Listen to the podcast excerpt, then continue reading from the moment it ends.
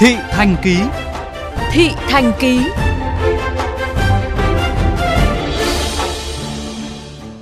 Thưa quý vị, thay vì chỉ thiếu một vài loại thuốc như trước kia, nhiều người bệnh nhận toa thuốc thiếu đến phân nửa mà mua ngoài thì không có tiền. Nhưng đáng lo hơn nữa là tình trạng cạn kiệt vật tư tiêu hao, sinh phẩm y tế, ảnh hưởng trầm trọng đến công tác khám chữa bệnh.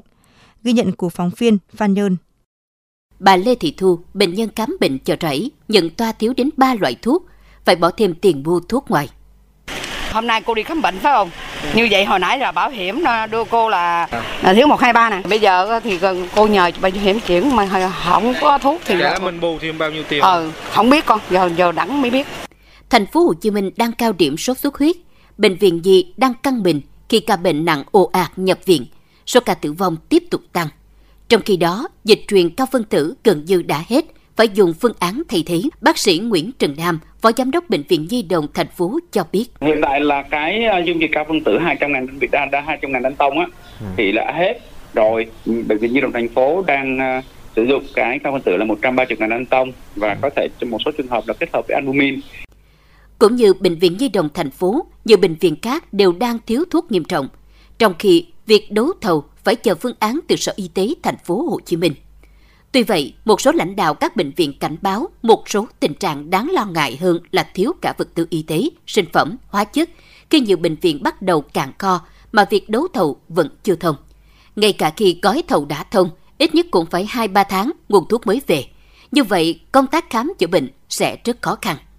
Theo tìm hiểu của phóng viên, Bệnh viện Tuyến Trung ương có kế hoạch dự phòng cơ số thuốc và vật tư y tế cho 6 tháng – nhưng đa số trong 117 bệnh viện trên địa bàn không còn khả năng đáp ứng, bệnh nhân đổ dồn về tuyến cuối, khiến kế hoạch này bị vỡ. Cụ thể, cách đây vài tháng, tình trạng bệnh nhân ghép thận, các viện đổ về tuyến trên đẩy tình trạng thiếu thuốc thêm căng thẳng, rồi các loại thuốc biệt dược chưa thể thay thế bị đứt nguồn cung. Chưa hết, nguồn thuốc phóng xạ để chụp BET, CT cũng phải chia sẻ cho nhiều bệnh viện. Lượng thuốc và vật tư dự phòng chỉ còn cầm cự được trong nửa tháng. Bác sĩ như ngồi trên đống lửa, còn bệnh nhân thì không biết ngày nào mới được khám, điều trị, hoặc chưa biết có đủ khả năng để cầm cự cho đến khi cơn khát thuốc và sinh phẩm y tế được cải thiện hay không. Ờ, cứ tháng khám lần, suy thận à, độ 3, độ 4 mà không có viên thuốc thận nào hết. Tháng nào cũng mua thêm hết. Như tháng này là cô mua thêm là bảo bao nhiêu tiền? Ngoài uh, 2 triệu, 3 triệu. À, tem với uh, vuốt triệu khớp Như này triệu chín có, hai triệu có, hai triệu mốt có. À, Mua ngoài năm loại. Ờ, Ở trong có, có ba loại nè.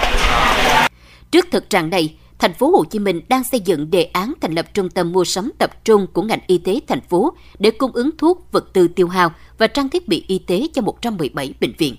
Theo Phó Giáo sư Tiến sĩ Bác sĩ Hoàng Thị Diễm Tuyết, Giám đốc Bệnh viện Hùng Vương, việc có một trung tâm mua sắm tập trung để giảm tải cho các khoa dược bệnh viện, giúp đơn vị làm công tác chuyên môn lâm sàng thay vì chật vật và nơm nớp lo mỗi khi thực hiện đấu thầu.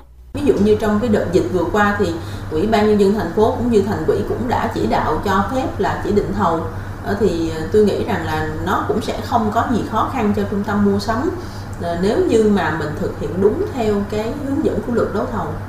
Để giải quyết tình trạng khan hiếm thuốc và vật tư y tế, Thủ tướng Chính phủ đã chỉ đạo ngành y tế các địa phương khẩn trương trà soát quy định, đồng thời phát huy vai trò trách nhiệm, coi sức khỏe người dân là trên hết, không vì sợ rủi ro mà ngại làm. Bác sĩ Nguyễn Tri Thức cho rằng đây là giải pháp quan trọng, song trước mắt cần có một cơ chế cho tình huống đã ở mức khẩn cấp như hiện nay. Tôi lấy ví dụ thôi, như vậy là khi khẩn cấp á, là chúng ta mua sắm cũng khẩn cấp. Bây giờ mình mình nên quy định giả sử như là như thế nào thì là khẩn cấp và cấp nào thì được xác định đó là khẩn cấp. Và mình được phép uh, áp dụng những cái những cái hình thức khẩn cấp cho phục vụ người bệnh.